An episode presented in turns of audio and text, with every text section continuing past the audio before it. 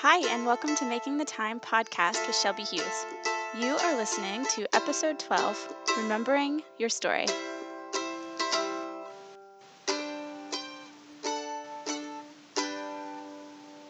In this episode, I will share with you a piece of my story from my childhood.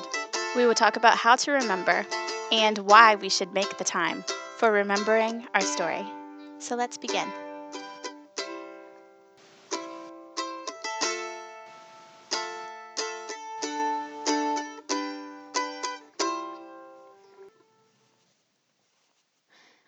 A clump of daffodils marks the spot where I spent hours reading after my studies were complete.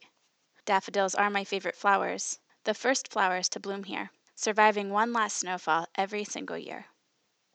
Placing a book under my arm, I hoist myself onto a branch that leans over pooled water in the trickling creek. I look down into the water, watching minnows scramble to hide under brown rock and leaves, scared of my presence. And then I focus my eyes to the surface of the water to see the reflection, the detail. Brown hair moving in the breeze, round face, and those dark brown eyes. Those eyes that look to the deep and to the surface, always both, observing it all. I see the approaching clouds in the reflection and look up. Closing my eyes, I breathe in the sweet smell of budding multiflora rose bushes, considered more of an obnoxious field-jumping weed to keep at bay with brush hog in the summer. But it doesn't change the faint, perfume-like smell that entertains every breath, a resemblance of the sweet honeysuckle or magnolias. Opening my eyes, I open my book and begin to read. Characters come to life, and I enter another world as clouds gather and thunder sounds in the distance. But I don't respond until a drop of rain reaches the pages of the story.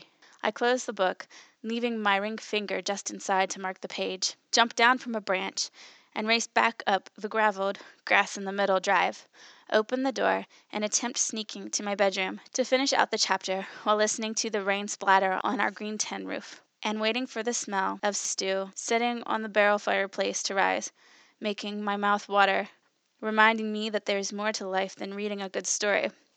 Though it'll still take Mom's call for dinner to bring me out of one world and back into the present, the one of a family of five sitting around a table built by my dad, a stew cooked by my mom, the laughter created by my sister, the conversation started by brother, and the observing of a gathered family through the reflection of clear window by none other than myself, who enjoys these moments but can't wait to go back to the other world with book and flashlight under blankets. I went back to my childhood home this week for several reasons. One, to let my daughters feel the largeness of the world, to let them be filled with wonder over tiny details, to slow a little. Two, to hike to some of my favorite places on the property to heal from the whirlwind of life. Three, to gain perspective on what feels like a far-fetched idea, to gather self up and keep moving forward. To remember it all, the stars, the fresh earthy smell of air, the quiet stillness of dusk, the rain on the tin roof, the wood smoke settling on clothes, all the memories of building this home alongside brother and sister, mom and dad. To bask in the earth untouched, undeveloped by man, but fully developed by God. I went back to remember some of my childhood, and in doing so, I was reminded of the unique story that I carry, beginning at the young age of 4 years old.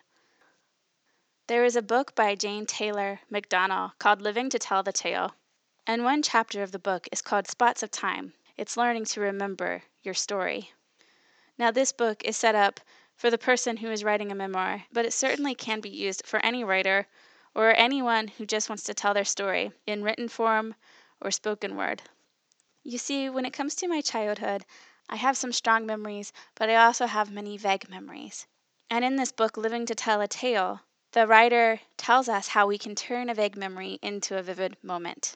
In one part of this chapter, it says, "The mind seems to be so constituted that each day, mostly by way of dreams, we must sort through the mountain of details which makes up our daily experience in order to hang on to those few things worth remembering.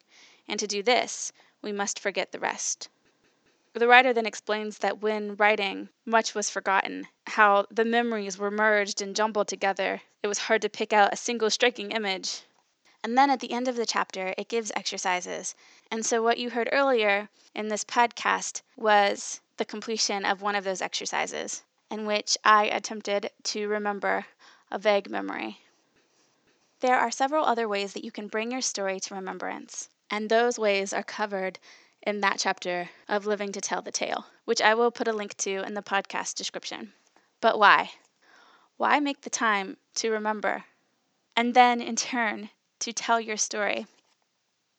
I've gathered up a few reasons why you might want to remember your story and to in turn tell your story. First, it may be to bring healing. Your story may be full of pain, and writing the story or telling the story to others can bring you healing.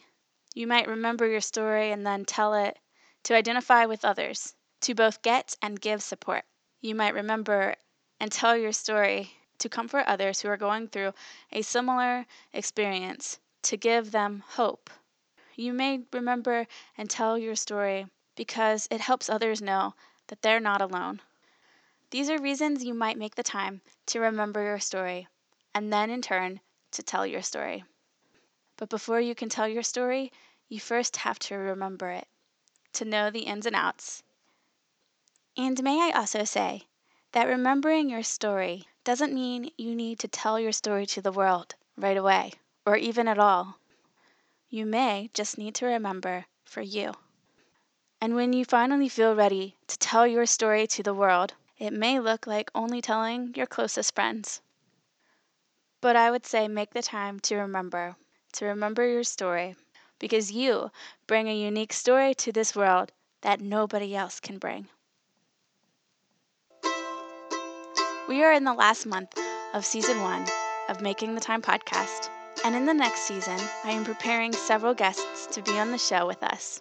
But for the next few weeks, we are talking about making the time to tell your story. So I hope you'll join me next Friday as I bring you another piece of my story and as we talk about the fragments of our lives. If you would like to find me outside of this podcast, I am over at shelbyhlhughes.com and on Facebook and Instagram at Shelby Hughes Writer. I will include those in the podcast description. And as always, thank you for making the time to listen.